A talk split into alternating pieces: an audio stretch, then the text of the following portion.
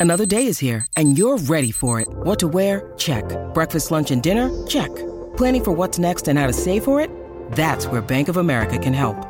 For your financial to-dos, Bank of America has experts ready to help get you closer to your goals.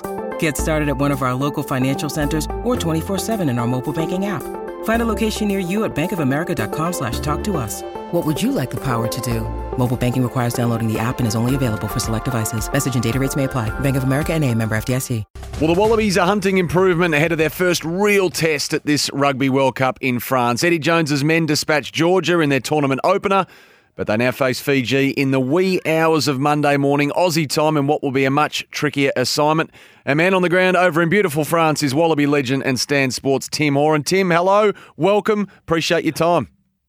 Yeah, thanks, Sam. Yeah, it's um, it's, uh, it's an interesting time over here at the moment. Of course, the first weekend out of the way, and um, the second weekend coming up. A couple of games that you know won't be so close as what they were last weekend, but the big match for the Wallabies, as you mentioned, against Fiji on Sunday afternoon our time and early Monday morning Australian time. And Eddie Jones hopefully is going to pick a really strong team. I'm hearing Ben Donaldson may retain his number 15 jersey after his 25 point haul in the first game against Georgia. And but the big news uh, the last sort of 12 hours is it sounds like Taniela Tupou has mm. injured a hamstring a couple of days ago and will miss the next two or three weeks. Now, what sort of loss is that? Because he was among our best performers against Georgia. Oh, it's huge. There's probably three players you don't want to lose in this Rugby World Cup. One's Taniela Tupou, one's Samu Kerevi, one's Rob Valetini.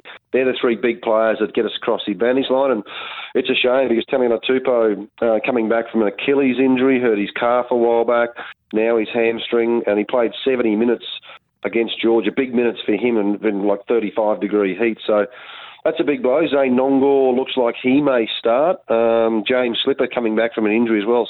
Looks like he may be on the bench. The side's announced uh, in about four or five hours' time. You mentioned Ben Donaldson. I mean, his selection was debated. It was seen as a risk. He's poured in the 25 points in a, in a breakout game. Is this, is I'm not sure what sort of mood Eddie's been in over there, but is this does he come out with the "I told you so" after this? Well, it depends on how he goes in the second game. You, you know, against Georgia, yes, a World Cup game. You know, the 17 players of that 23-man team for the Wallabies hadn't played in a Rugby World Cup before, so yeah, it was tough against Georgia, but you know, difficult against Fiji or Wales. That's where you got to stand up and you got to back up week in, week out. And you know, Ben Donaldson is selected at 15 and does continue to take the kicking duties. You know, he's got to nail them. He's got to knock them over. He's got to be 80, 85 percent to go deep in this Rugby World Cup with goal kicking and. Um, yeah, it'll be an interesting one. But it's a it's a shame maybe for Andrew Kellaway to potentially miss out again because he was in pretty good form prior to that. But I think Eddie Jones realises how important goal kicking is going to be in this Rugby World Cup.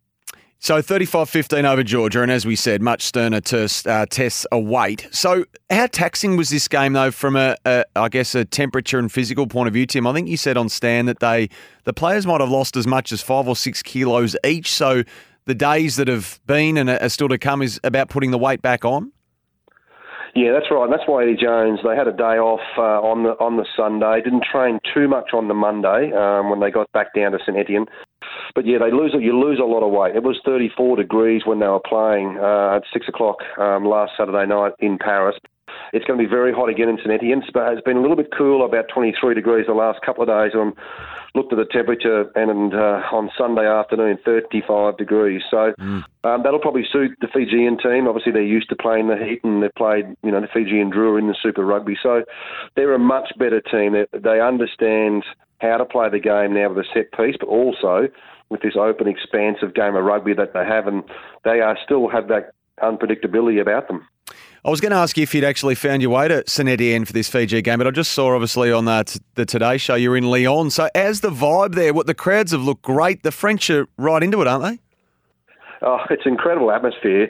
Um, you know, just put on the Today Show just to a bit of a chat about what's coming up, and we we caught the end of France uh, beating Uruguay, and uh, Uruguay gave them uh, were very close at half time, so it was pretty close. So I think all the fans were, were pretty happy with the result uh, for, for the French team to win their second, second game. And yeah, I'll tell you what, uh, it's I think it's one of the second biggest university towns uh, in France, in Lyon. And tell you what, they're all out and about on a Thursday night. you got just saying you got mobbed. yeah, there's a few came up. I was live on air. I got I got a kiss on either cheek by two two men, which was a bit of fun. Um, and then at the end, there was uh, a lot of people running around, sort of uh, spilling drinks everywhere. But no, it's a bit of fun. That's the atmosphere of yeah. Rugby World Cup, and the, and the, and the French do it really well because they respect other teams, and you know if, if the French aren't playing, well, they're su- supporting other teams, and nearly every single game's a sellout. Now, the Fijians, I guess how Eddie and his coaching staff go about it tactically is going to be so fascinating. Now, they fell just short of upsetting Wales in their first game. They boast a bunch of athletic ball carriers. They're bold with the way they play the game. They are a dangerous team. They play with chaos, don't they?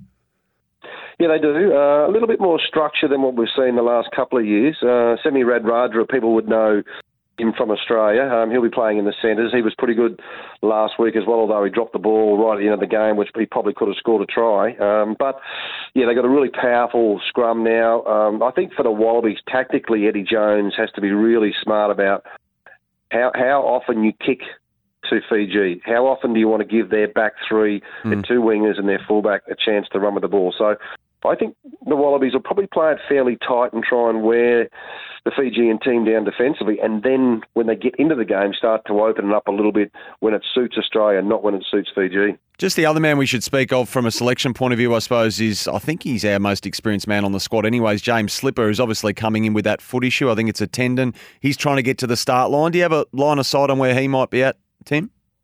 Um, yeah, he hasn't run a lot at the moment, so um, I think the next few days will be telling, and ho- hmm. hopefully he can make it on the bench. Um, you know, with Taniela Tupou out now, Zane Nonggorr most likely will start with James Slipper on the bench. Uh, Pone Fa'amausili, the other prop, um, he's not fit yet as well, so um, we can't afford to lose them, but um, prop. Uh, otherwise, we're going to be digging deep. So hopefully, James Slipper's okay to sit on the bench and maybe come on with about 20 to go. So coming out of Georgia, leading into Fiji, a much sterner opposition. Specifically, where do you think they need to improve, Tim? I mean, is it defensively? You know, when those Fijians get running, they can be hard to stop. Is it all about what they're doing without the ball as much as with it?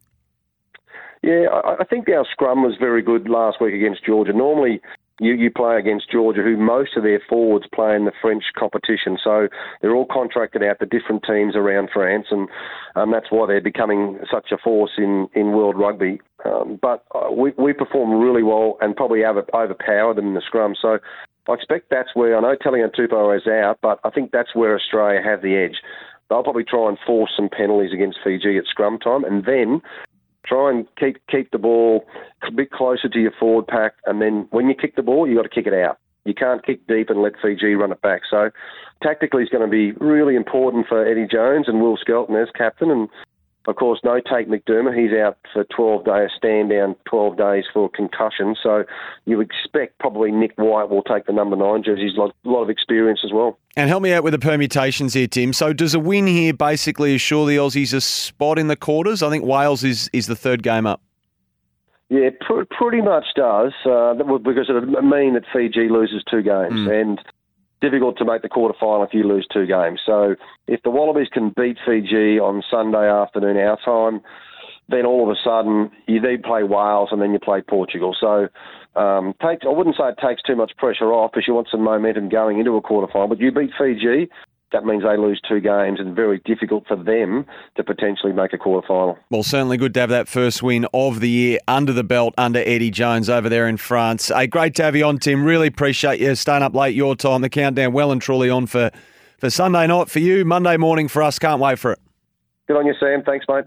Tim Horan there, Wallabies great. Now, question off the text here from Peter: Is Neil Craig over there with the Wallabies? He is, Peter. I saw uh, some vision of uh, Neil over there uh, in uh, heavy discussions uh, during the most recent training session uh, with the coach Eddie Jones. He was alongside Eddie Jones during his tenure with England was said to be, anyway, only watching from afar, one of uh, Eddie Jones's most trusted uh, team members when he was at England. Has obviously crossed with him to Rugby Australia. So he's gone in some weird and wonderful places, hasn't he? Post his AFL life, Neil Craig. Uh, keep your texts coming through 0433 98 11 16. You can give us a call as well on the EFS open line delivering simple freight solutions. That number again is 1300 736 736. We'll get into the uh, racing forecast podcasting with Miles Fitzner after this break. Aaron Noonan's going to join us as well, just written a great book when it comes to the history of Bathurst, and there's a key precursor to that coming up right now, this weekend, the Sandown 500. So we'll cross check all of that with Aaron Noonan at 11.40. Melbourne's weather today, mostly sunny,